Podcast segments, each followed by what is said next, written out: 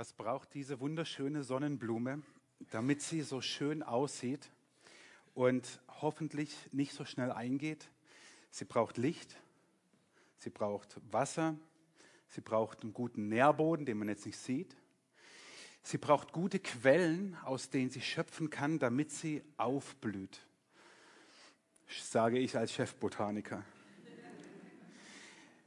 Und genau dieses Bild bitte ich euch mitzunehmen durch diese Predigtreihe, durch diese Predigt heute, weil genau so ist es mit unserer Seele. Wir müssen für unsere Seele auch sorgen und Sorge tragen, dass wir aus den richtigen Quellen, aus guten Quellen schöpfen und nicht aus schlechten Quellen, so wie diese Blume. Unser Problem nur ist, wir sorgen uns mehr um Blumen als um unsere Seele. Ja, das trifft auch auf mich zu. Wir sorgen uns mehr um Blumen als um unsere Seele. Man könnte jetzt für Blumen vieles andere auch einsetzen, aber ich glaube, dass wir uns zu wenig um unsere Seele sorgen und kümmern. Und deswegen ist diese Predigtreihe hoffentlich für dich so etwas, wo du auftankst für deine Seele. Aber was um alles in der Welt ist eigentlich die Seele?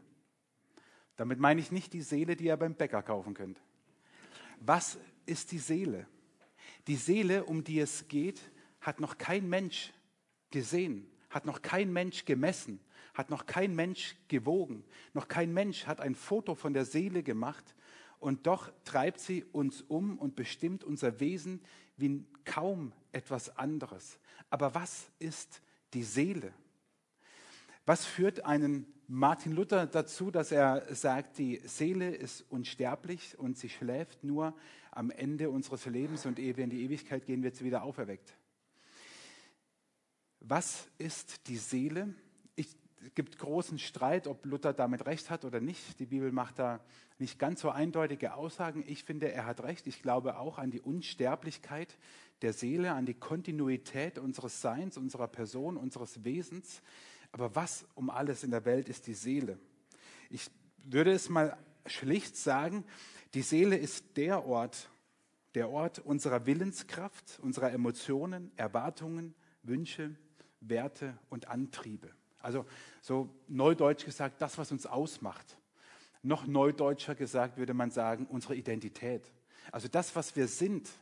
Und zwar mit allem, nicht nur rein äußerlich, wie uns Menschen wahrnehmen, die uns gar nicht kennen und denken, boah, was ist das für einer, positiv oder negativ. Aber eigentlich ist man ganz anders, weil alles da drin, unsere Emotionen, unsere Erwartungen, unser Willen, unser Antrieb, unsere Wertvorstellungen, so wie wir sind, das ist unsere Seele. Und das Faszinierende ist, wenn man in die Bibel schaut, dass wir ganz am Anfang der Bibel Folgendes lesen. In der Schöpfungsgeschichte, da machte Gott, der Herr, den Menschen aus Erde vom Acker und blies ihm den Odem des Lebens in seine Nase. Und so ward der Mensch ein lebendiges Wesen. Im Hebräischen steht dort, und so ward der Mensch eine lebendige Seele. Dort steht nicht Wesen, sondern Nephisch, ist der Begriff im Hebräischen für Seele, der aber gleichzeitig das ganze Leben meint. Eben das, wo ich sage, die Seele, der Ort unserer Willenskraft, unserer Emotionen, unserer Erwartungen, Antriebe, Werte, einfach alles, was uns ausmacht. Und Gott schuf den Menschen als ein lebendiges Wesen, als eine lebendige Seele. Unser Problem nur ist, dass wir oft nicht zulassen, dass unsere Seele zu Wort kommt. Ich habe vor längerer Zeit ein Buch gelesen von Pete Scazzaro.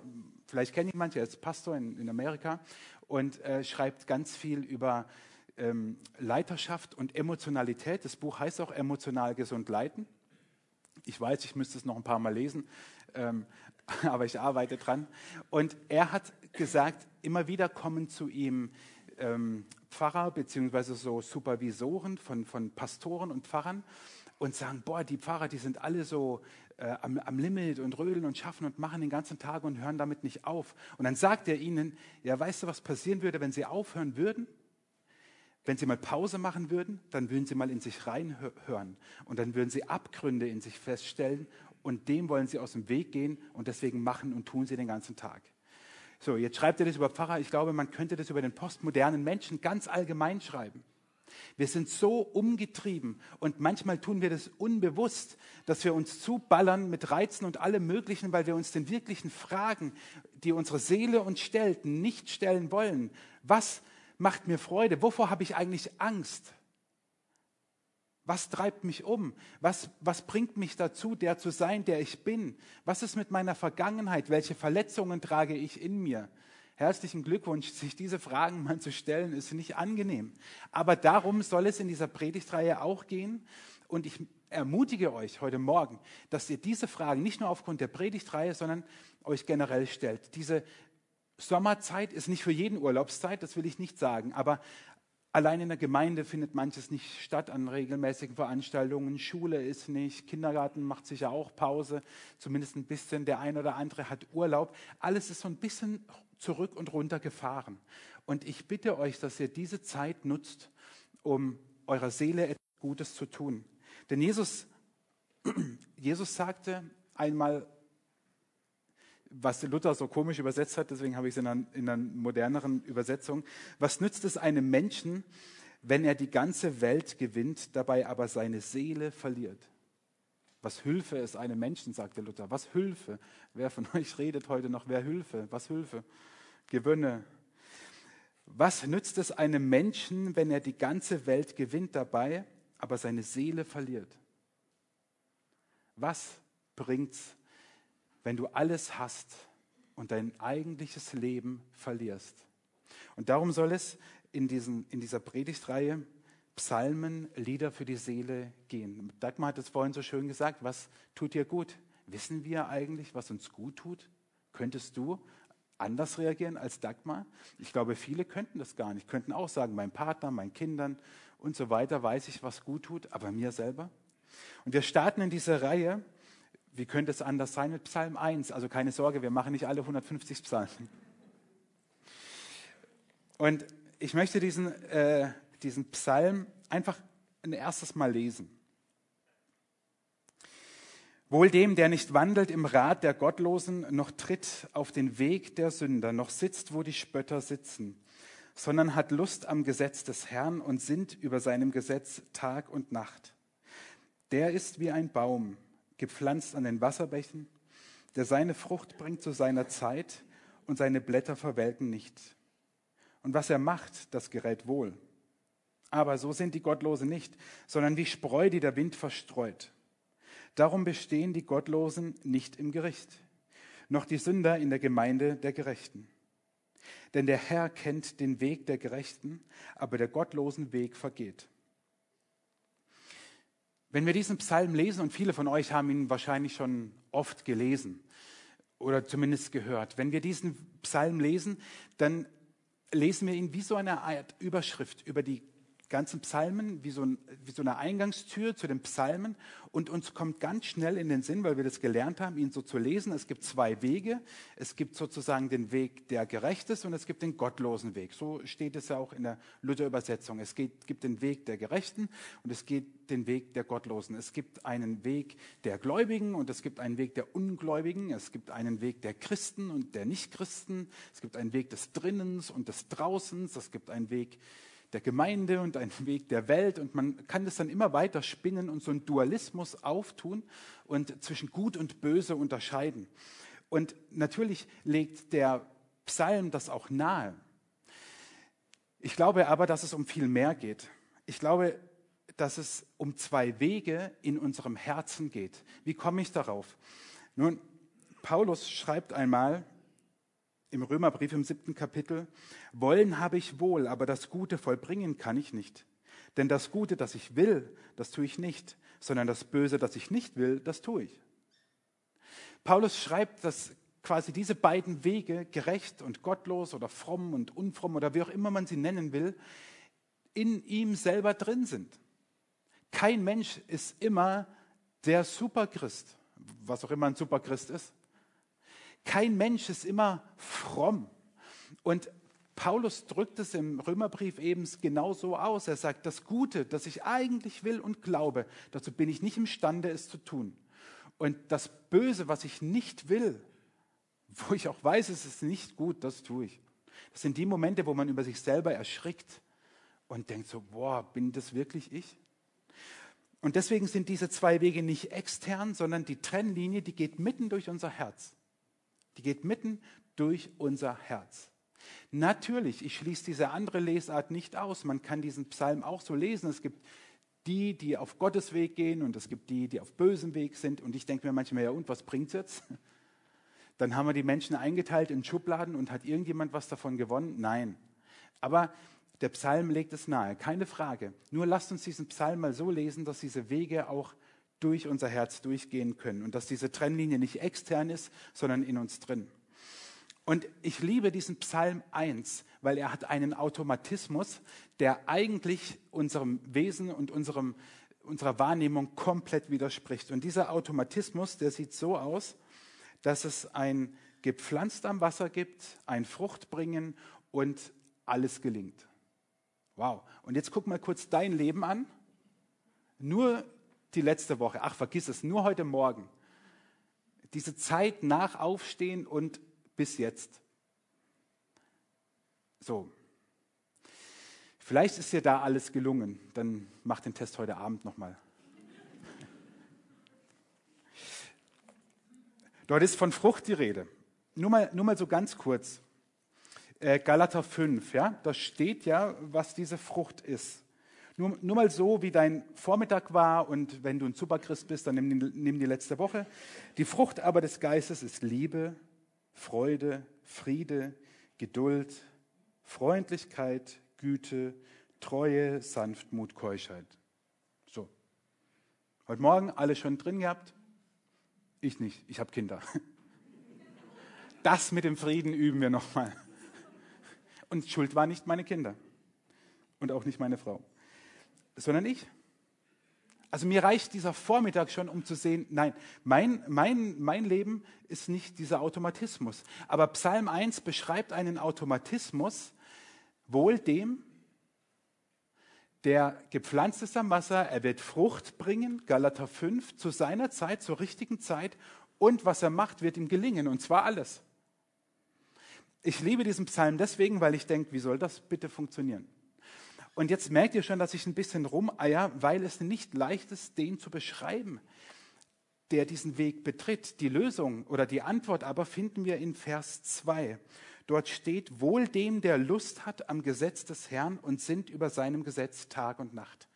Es wird kontrastiert der eine Weg der Gottlosen, der Sünder, der Spötter, wo man eben nicht sein soll, wo man sich nicht aufhalten soll, sondern wohl dem glücklich zu preisen ist. Dieses Wort im Hebräischen, das ist, äh, das ist wie wenn du jemandem heute zum Geburtstag, Happy Birthday, äh, gratulieren würdest. So, äh, wohl dem, herzlichen Glückwunsch, der Lust am Gesetz des Herrn hat und über seinem Gesetz sind Tag und Nacht. Das ist sozusagen der Gute in Anführungszeichen. Und um das zu verstehen, um das zu verstehen, ähm, was diese Wasserquelle meiner Seele ist, nehme ich euch jetzt ein bisschen mit hinein in die hebräische Sprache und in den hebräischen, in den jüdischen Kontext und die Kultur, damit wir verstehen in der Tiefe, was es bedeutet, was wir in Psalm 1 lesen und was es für uns heute bedeutet. Wenn wir diesen, diesen Satz lesen, wohl dem, der Lust hat am Gesetz des Herrn und sind über seinem Gesetz Tag und Nacht. Gibt es Juristen unter uns? Ja gut, da will sich jetzt keiner outen, das ist klar. Ähm, aber wenn wir Gesetz hören, dann denken wir an, an, an, ans, keine Ahnung, an irgendein Gesetzbuch und denken so, boah, Tag und Nacht darüber sinnen und lesen, voll uncool. Also äh, als ich Kirchengeschichtsprüfung hatte und im zweiten Ex äh, Kirchenrechtsprüfung im zweiten Examen und diese Dinger wälzen musste, habe ich gedacht, boah. Und als Jurist ist es ja noch schlimmer. Ähm, und das Wort Gesetz, das klingt in unseren Ohren echt nicht cool.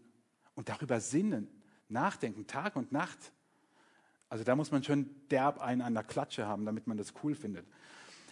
Das Problem ist aber, dass es schlecht übersetzt ist. Was mit Gesetz gemeint ist, ist die Tora, die Weisung, das Wort und die Wahrheit Gottes.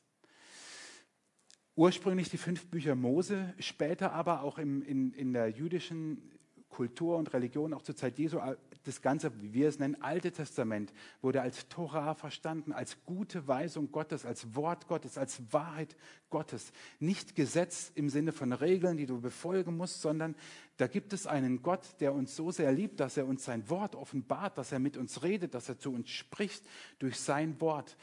Die Juden, das Volk Israel im Alten Testament, sie hatten eine Hochachtung, eine Liebe, eine Dankbarkeit, einen Respekt bis heute vor dem Wort Gottes vor dem, was Gott ihnen sagt oder was aufgeschrieben ist. Wie geht es uns? Ich höre immer wieder Menschen, auch Christen, also Christen sind auch nur Menschen, die die Bibel nehmen und sagen, boah, ich habe auf Bibellesen eigentlich nicht so Bock. Wenn du das zu einem Juden sagen würdest, der, der würde dich nicht verstehen. Der, würde sagen, wie kannst du nur? Für den Juden ist das Wort Gottes eine Quelle seines Seins, seines Lebens und für ihn ist es nicht einfach nur ein, ein Gesetz, sondern es ist Wort, es ist Wahrheit, es ist Weisung Gottes. Man könnte sagen, das Gesetz, die Torah, ist Gottes Sprache der Liebe zu den Menschen. Ich habe dieses Buch immer noch nicht gelesen. Diese, wie viele Sprachen der Liebe sind es? Fünf, glaube ich. Acht? Ja. Also, manche haben es gelesen, offensichtlich. Ich habe es noch nicht gelesen. Äh, Gottes Sprache der Liebe ist sein Wort, was die Juden damals hatten und als Torah, was als Gesetz übersetzt wird. Und mein, mein, mein Wunsch ist, mein, mein, mein Werben, mein Ringen heute Morgen, und ich werde euch das auch gleich noch mal ein bisschen konkreter machen, ist, dass wir die Bibel neu entdecken als Gottes Liebesbrief an uns. Das klingt sehr pathetisch und kitschig und Rosamunde Pilcher mäßig, ja, ich weiß. Aber ich meins echt so. Ich meins wirklich so. Lasst uns die Bibel neu entdecken als Gottes Liebesbrief an uns. Nicht als ein Gesetzbuch, als ein Strafbuch, als etwas Langweiliges, sondern als, als Gottes Liebesbrief an uns. Wohl dem, der Lust am Gesetz des Herrn hat und sinnt über seinem Gesetz Tag und Nacht. Und jetzt rutschen wir noch eine Runde weiter in die, in die hebräische Sprache hinein. Wir kennen Begriffe im Deutschen, zum Beispiel aus dem Hebräischen. Ähm, wir reden von Schmiere stehen. Kennt ihr vielleicht so die Redewendung. Wenn jemand Schmiere steht, dann passt er auf, dass nichts passiert. Kommt aus dem Jüdischen, Shema, hören.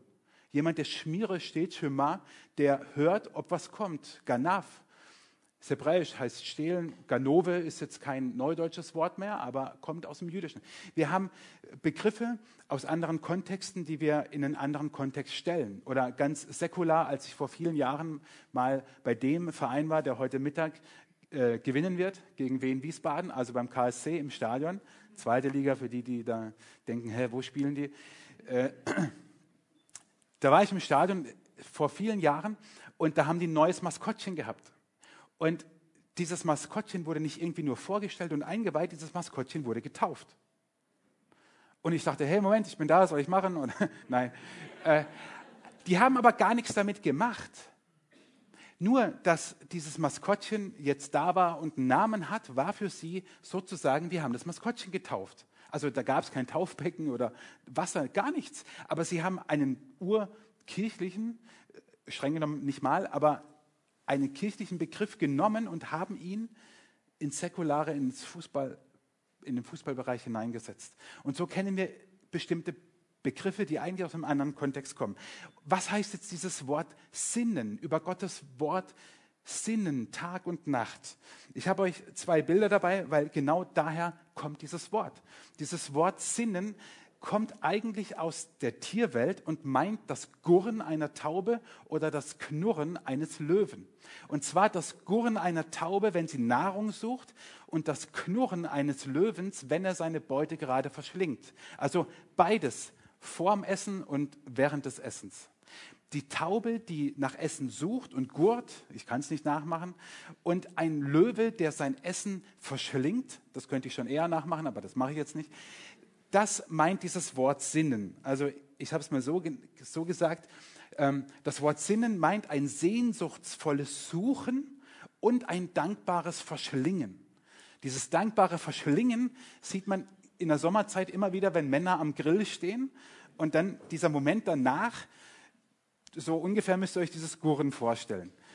Äh, und das meint dieses Wort Sinnen. Es meint ein sehnsuchtvolles Suchen nach, dem, nach Nahrung und ein dankbares Verschlingen. Und genau das ist das Verständnis von, von Juden Altes Testament bis heute, was das Wort Gottes bedeutet. Es meint eine Sehnsucht zu haben, ein Suchen nach dem, was mir wirklich Nahrung bringt und was meine Quelle ist, die mich aufblühen und wachsen lässt. Und gleichzeitig, wenn ich es lese, dass ich es dankbar verschlinge. Ich habe im Vorfeld der Predigt ähm, gefragt, habe ich online gemacht über Instagram und WhatsApp und so weiter, habe gefragt, hey, was sind Bibelworte, Bibelverse, die deine Seele aufblühen lassen, die deiner Seele gut tun. Und um euch das ein bisschen so vor Augen zu führen, machen wir jetzt ein bisschen Urlaub. So, ne? Manche denken, oh, so. Lehnt euch zurück, genießt verschlingt dankbar das Wort Gottes. Ich lese euch einfach nur ein paar Stellen vor, die mir Menschen genannt haben, geschickt haben, die sie gesagt haben, das sind Worte, die meiner Seele gut tun. Wir lassen die Seele baumeln und sind am Strand. Stell dir die Berge vor, wenn du lieber in den Bergen bist.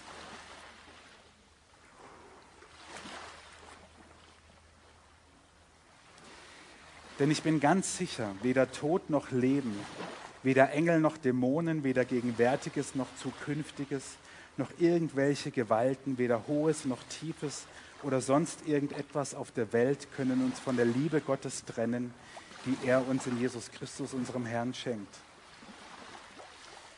Ich aber vertraue auf deine Liebe und juble darüber, dass du mich retten wirst. Mit meinem Lied will ich dich loben, denn du, Herr, hast mir Gutes getan. Der Herr selbst geht vor dir her, er steht dir bei und verlässt dich nicht. Immer hält er zu dir. Hab keine Angst und lass dich von niemandem einschüchtern. Freue dich über den Herrn und er wird dir geben, was du dir von Herzen wünschst. Bittet Gott und er wird euch geben. Sucht und ihr werdet finden. Klopft an und euch wird die Tür geöffnet. Ja, ich sage es noch einmal, sei mutig und entschlossen. Lass dich nicht einschüchtern und hab keine Angst, denn ich, der Herr, dein Gott, stehe dir bei, wohin du auch gehst. Setzt euch zuerst für Gottes Reich ein und dafür, dass sein Wille geschieht. Dann wird er euch mit allem anderen versorgen. Deshalb sorgt euch nicht um morgen. Der nächste Tag wird für sich selber sorgen. Alles ist mir möglich durch Christus, der mir die Kraft gibt, die ich brauche. Jesus sagt, alles ist möglich, wenn du mir vertraust.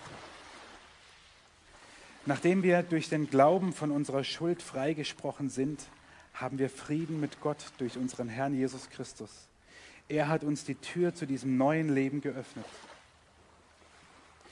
Der Gerechte wird durch seinen Glauben leben. Von allen Seiten umgibst du mich und hältst deine schützende Hand über mir. Du hast mich mit meinem Innersten geschaffen. Im Leib meiner Mutter hast du mich gebildet. Herr, ich danke dir dafür, dass du mich so wunderbar und einzigartig gemacht hast. Großartig ist alles, was du geschaffen hast. Das erkenne ich.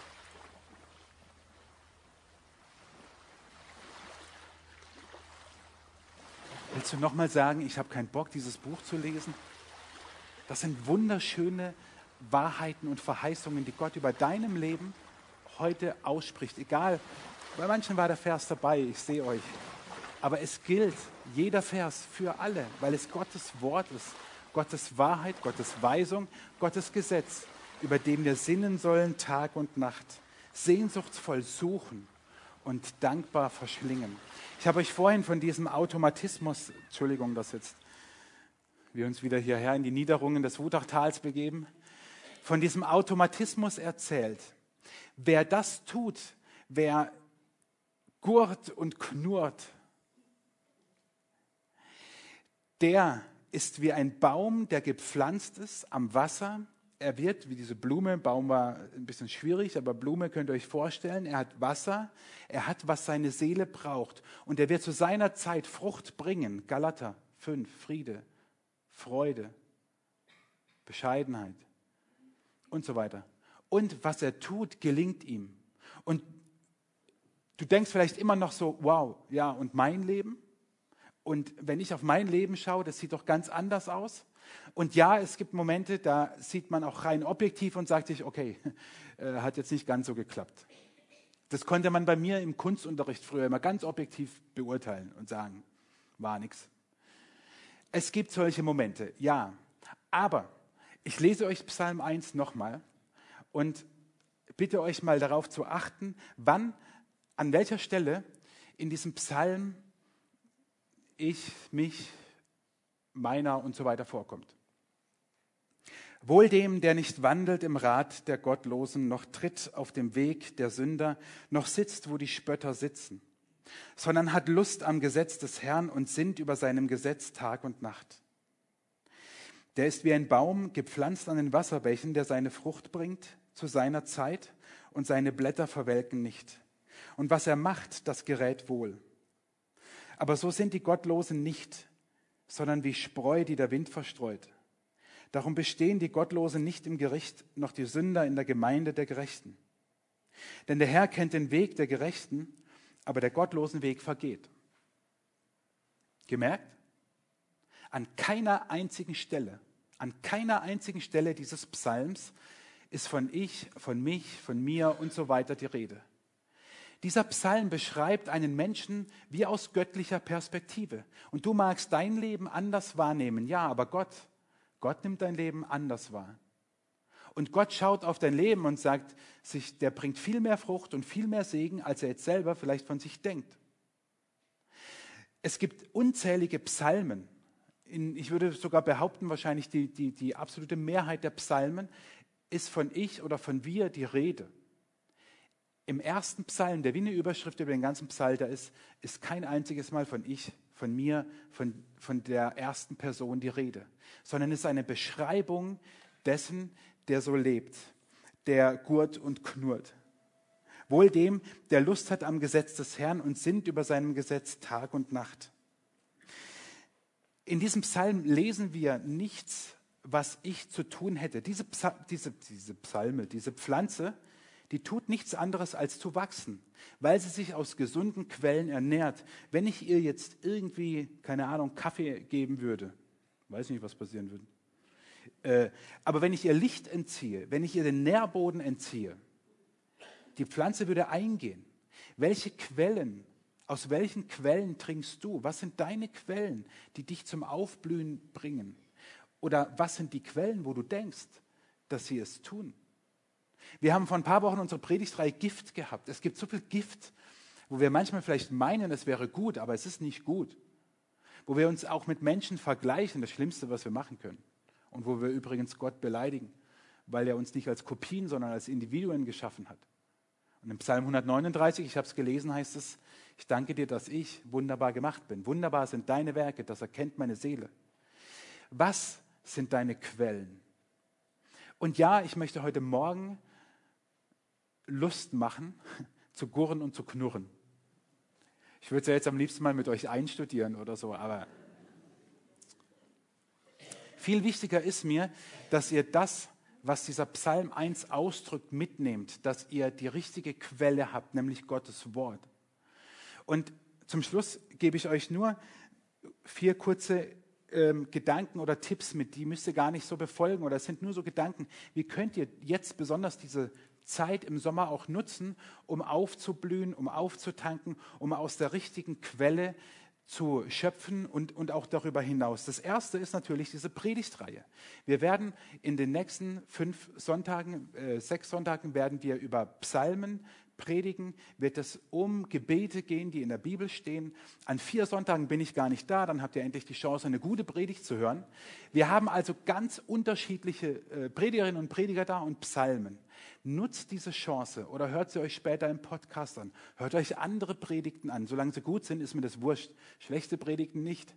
Aber gute Predigen, hört, zieht sie euch rein. Ich habe heute Morgen auch schon eine gehört beim Laufen ähm, vom ICF München. Also ich, ich höre mir auch andere Predigten an, weil ich das brauche, dass mir jemand anderes das Wort Gottes auslegt und nahe bringt. Das Zweite ist, achte auf deine Seele. Und das ist echt hart. Dagmar hat es ja vorhin gesagt. Was tut dir gut? Wir wissen schnell, was anderen gut tut. Und ich bitte dich, nutz diese, diese Wochen, diese Zeit, um dir diese vielleicht auch manchmal unbequemen Fragen zu stellen. Was macht mir Freude? Was tut mir gut? Wovor habe ich Angst? Was will ich auf keinen Fall? Lass nicht zu, dass Dinge dich jetzt wieder überrollen, sondern nimm dir Zeit und achte auf deine Seele.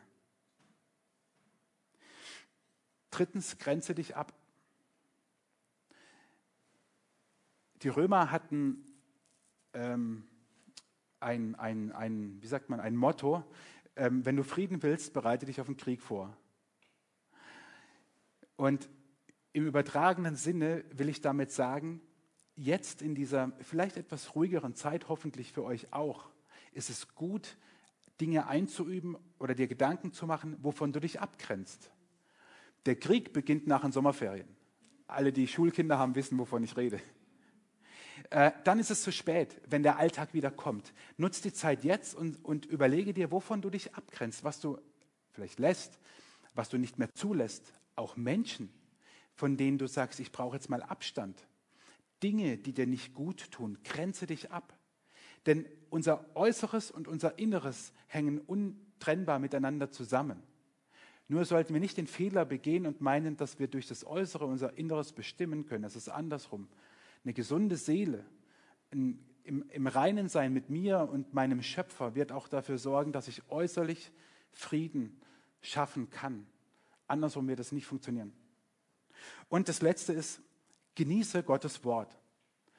Nimm dir täglich eine Ration vor und das jetzt bitte nicht nur in den Sommerferien, sondern auch darüber hinaus. Genieße Gottes Wort und ich habe vorhin so gesagt, dass ich immer wieder höre, dass Leute mir sagen, boah, ich habe keinen Bock in der Bibel zu lesen oder das ist mir zu anstrengend oder ich ziehe mir lieber einen Worship-Song rein oder so. Denke ich, jo, kannst du machen, aber das ist wie wenn du mit Absicht nur die zweitbeste Lösung wählst. Und es gibt so viele Hilfsmittel heutzutage, die uns helfen, Gottes Wort zu verstehen. Es gibt eine wunderbare äh, Bibel-App, die YouVersion Bible App. Äh, ich kenne keine bessere, die ist so unschlagbar gut. Und jeder oder die allermeisten von uns werden ein Smartphone haben und es täglich aus der Tasche ziehen. Dann installier dir das Ding. Wenn du nicht weißt, wie, ich sag's dir. Ich sag's dir auch nachher. Ich sag's dir, wir laden es zusammen runter. Ich installiere, ich helfe dir beim Installieren. Oder wenn du sagst, ich brauche vielleicht Literatur oder wo soll ich denn anfangen zu lesen? Klar, tausende Seiten. Wo soll ich anfangen? Frag jemand, der sich damit auskennt, aber nicht Google und nicht Siri und nicht Alexa. Weil die kennen sich damit nicht aus. Frag jemanden, jemand aus der Gemeinde, aus deinem Freundes, frag mich jederzeit. Ich, was wünschte ich, Leute würden kommen und sagen, hilf mir die Bibel zu lesen und zu verstehen. Beim Verstehen kann ich dir vielleicht nicht unbedingt immer helfen, aber sie zu lesen, ja, weil es so viele Möglichkeiten gibt. Und ich, ich, ich bitte dich, und eigentlich war es Beate, die mich auf die Idee gebracht hat, also nicht nur eigentlich, es war Beate, die mich auf die Idee gebracht hat. Nach den Sommerferien, die, die Bergfeste werden wir nutzen für eine mini, mini, mini, mini, mini Bibelschule. Dort werden wir die Abende gestalten, dazu, wie die Bibel entstanden ist, in welchem Kontext ist sie entstanden. Was ist der große heilsgeschichtliche Bogen der Bibel? Wie können wir das Alte und das Neue Testament verstehen? Wie, wie, wie unglaublich ist es, was im Alten Testament schon prophezeit ist auf, auf, aufs Neue, auf Jesus hin. Und, und, und. Diese Abende werden wir nutzen. Es wird nicht trocken werden, keine Sorge. Aber ich, ich möchte selber meinen Teil dazu beitragen, dass ihr Lust am Gesetz des Herrn habt. Dass ihr gurt und knurrt äh, wegen diesem wunderbaren Essen hier. Also auf diesen Seiten. Nutze diese, diese Tipps. Vielleicht ist nur einer für dich dabei. Ist okay. Ich möchte nur nicht jetzt nach Hause gehen nachher und sagen, oh, ich habe Ihnen gar nichts mitgegeben. Nein, ich gebe dir das mit. Ich gebe dir das mit und du kannst damit anfangen, was du möchtest. Jesus hat, als er vom, vom Satan versucht wurde, gesagt, der Mensch lebt nicht vom Brot allein. Auch so ein Wort, was heute ganz oft zitiert wird und keiner mehr weiß, was es in der Bibel steht. Eigentlich im Alten Testament, er zitiert das Alte Testament. Der Mensch lebt nicht vom Brot allein, sondern von einem jedem Wort, das aus dem Mund Gottes geht. Der Mensch lebt davon. Und ich möchte euch zum Schluss einen Bibelvers noch mitbringen, äh, äh, lesen. Gleich wie der Regen und Schnee vom Himmel fällt und nicht wieder dahin zurückkehrt, sondern feuchtet die Erde und macht sie fruchtbar und lässt wachsen, dass sie gibt Samen zu säen und Brot zu essen. So soll das Wort, das aus meinem Munde geht, auch sein. Es wird nicht wieder leer zu mir zurückkommen, sondern wird tun, was mir gefällt. Und ihm wird gelingen, wozu ich es, aussende, wozu ich es sende. Gottes Wort ist aktiv. Gottes Wort tut etwas. Und weil Gott Liebe ist, tut es nur Gutes. Und wir wären doof, wenn wir das nicht in Anspruch nehmen würden. Nimm es in Anspruch, diese Quelle. Denk dran, wenn du Blumen siehst. Sie brauchen gute Quellen, um aufzublühen. Wir brauchen sie auch. Und Psalm 1 sagt uns, Gottes Wort ist die beste Quelle, die wir haben können. Natürlich in schriftlicher Form, also gelesen, als Hörbibel alles super. Bücher darüber, wunderbar. Lieder, Anbetungslieder, wunderbar. Wir haben die Primärquelle. Nutze sie. Wir wollen jetzt gemeinsam Gott anbeten mit Liedern, Zeit, eine Zeit nehmen. Und ich werde nicht müde zu betonen, dass nicht nur wir dabei aktiv sind und reden oder im Singen, sondern Gott selber ist auch aktiv. Er redet mit uns, er redet mit dir. Vielleicht nicht unbedingt hörbar, vielleicht spürst du es manchmal nur, vielleicht empfindest du etwas, whatever. Nutz diese Zeit, um mit Gott auch darüber, was du gehört hast, was dich bewegt, ins Gespräch zu kommen. Und Gespräch sind immer zwei.